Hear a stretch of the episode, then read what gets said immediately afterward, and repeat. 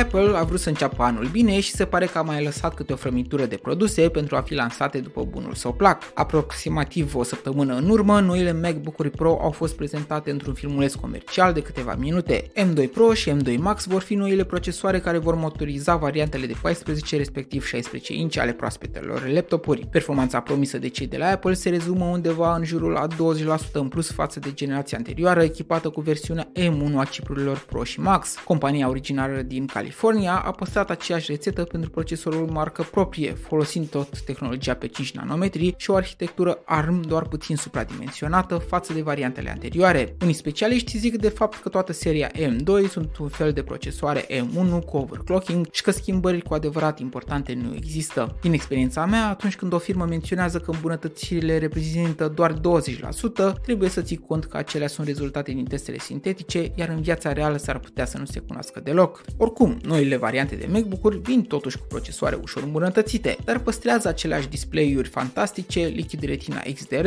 aceeași autonomie incredibilă de peste douăzeci de ore, iar ca plusuri actuale vin cu upgrade-uri pe partea de conectivitate cu noul standard Wi-Fi șase E, Bluetooth cinci punct trei și H D M I doi punct unu. Nu înțelege greșit, de la lansarea lor, noile procesoare cu sigla Apple Silicon au fost văzute uneori cu scepticism, dar odată cu trecerea timpului, din ce în ce mai multe programe au fost optimizate pentru ele, iar performanțele nu au întârziat să apară. Indiferent de varianta aleasă, M unu, M doi, Pro, Max sau Ultra, momentan ele oferă cel mai bun raport consum-putere, iar pentru laptopuri acest lucru este cea mai importantă caracteristică. Doar că Apple ne-a învățat cu inovarea, iar toată lumea se aștepta la procesoarele pe trei nanometri. N-a fost să fie, poate le vom vedea la anul. Bogdan Menci și da, puterea și autonomia trebuie avută în vedere, dar din păcate pentru noi un alt criteriu important îl constituie și costul, iar când prețul pentru variantele de bază ale unor astfel de jucării ajung pe piața noastră cu diferențe de câteva mii de lei în comparație cu cele de peste ocean, atunci încep să stabilești altfel prioritățile și necesitățile. Mulțumesc de prezență și pe curând!